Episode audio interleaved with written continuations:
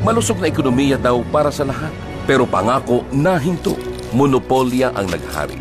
Panahon na para gumalaw. Gawing saligang patas ang saligang batas. Okay ba sa inyo na payagan ang foreigners na magmay-ari ng mga schools at public utilities? goal din nila in changing the constitution is yung sa ownership.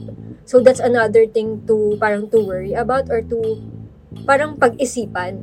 Kasi if ownership yung i-address nila, it brings a lot of parang red flags din.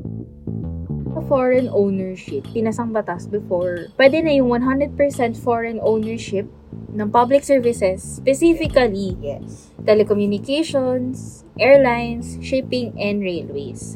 So, ang remaining na pinagbabawal, yung electricity distribution sa energy, transmission, seaports, water pipeline distribution and sewerage, and public utility vehicle. Kaman, I see why may safeguards doon sa ownership ng natural resources natin. Kasi hindi naman lahat ng natural resources ay renewable or you can restore it eh. Parang depleting resources siya as, as its use kumukonti siya. So, I see kung bakit may safeguards doon. Pero nakita ko rin at one point, baka kasi, banking on the idea siguro or the prospect na baka mas may technologies yung foreign investors to distribute this more consistently or mas up-to-date yung technologies nila to provide a better service. Pero parang hindi ba cop-out idea or way of thinking yun? That's putting a lot of trust Yeah, on, on, somebody who has their own vested interest in doing this that we do not know of. Napaka-basic need yan. Paano kung nagkataon na nagkaroon tayo ng problema?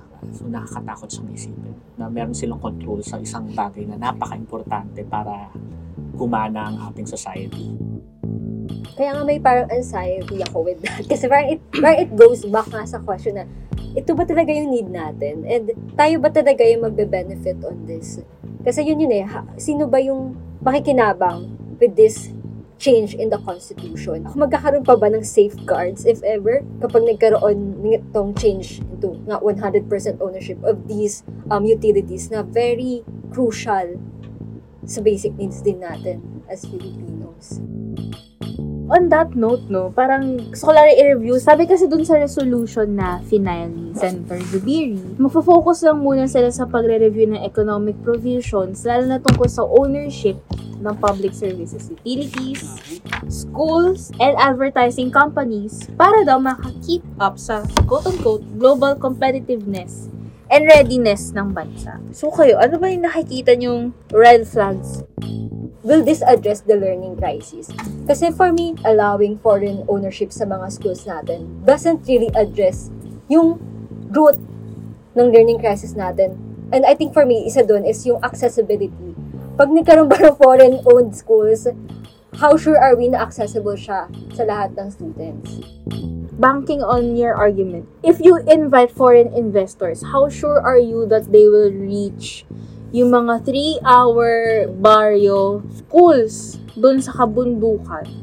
How sure are you na dun sila mag-aalat no ng capital? Ma- matutong magbasa yung mga IPs, matutong magsulat yung mga bata, yung mga dun sa iba't ibang pulo, hindi na nga naaabot ng basic services natin dito.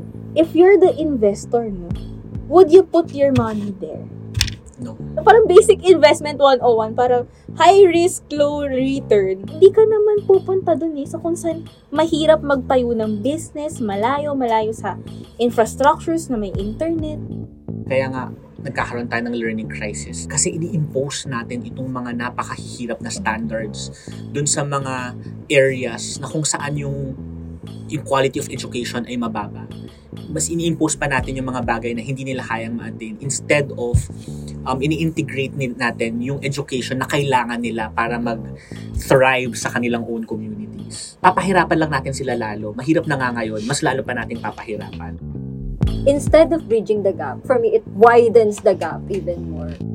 This is an actually a good opportunity no for VP Sara to show that she knows what she's doing as education secretary. I know she opposes Chacha. Pero to what extent, di ba, parang it remains to be seen. And may point naman siya nga na, let us guard the Constitution. Pero again, as Education Secretary, As Education Secretary, not as uh, a potential potential beneficiary or foe of the current administration. Ano pa ba ang pagbabagong gusto nilang makita sa tsatsang ito? Abangan yan sa susunod na episode ng What the F Podcast.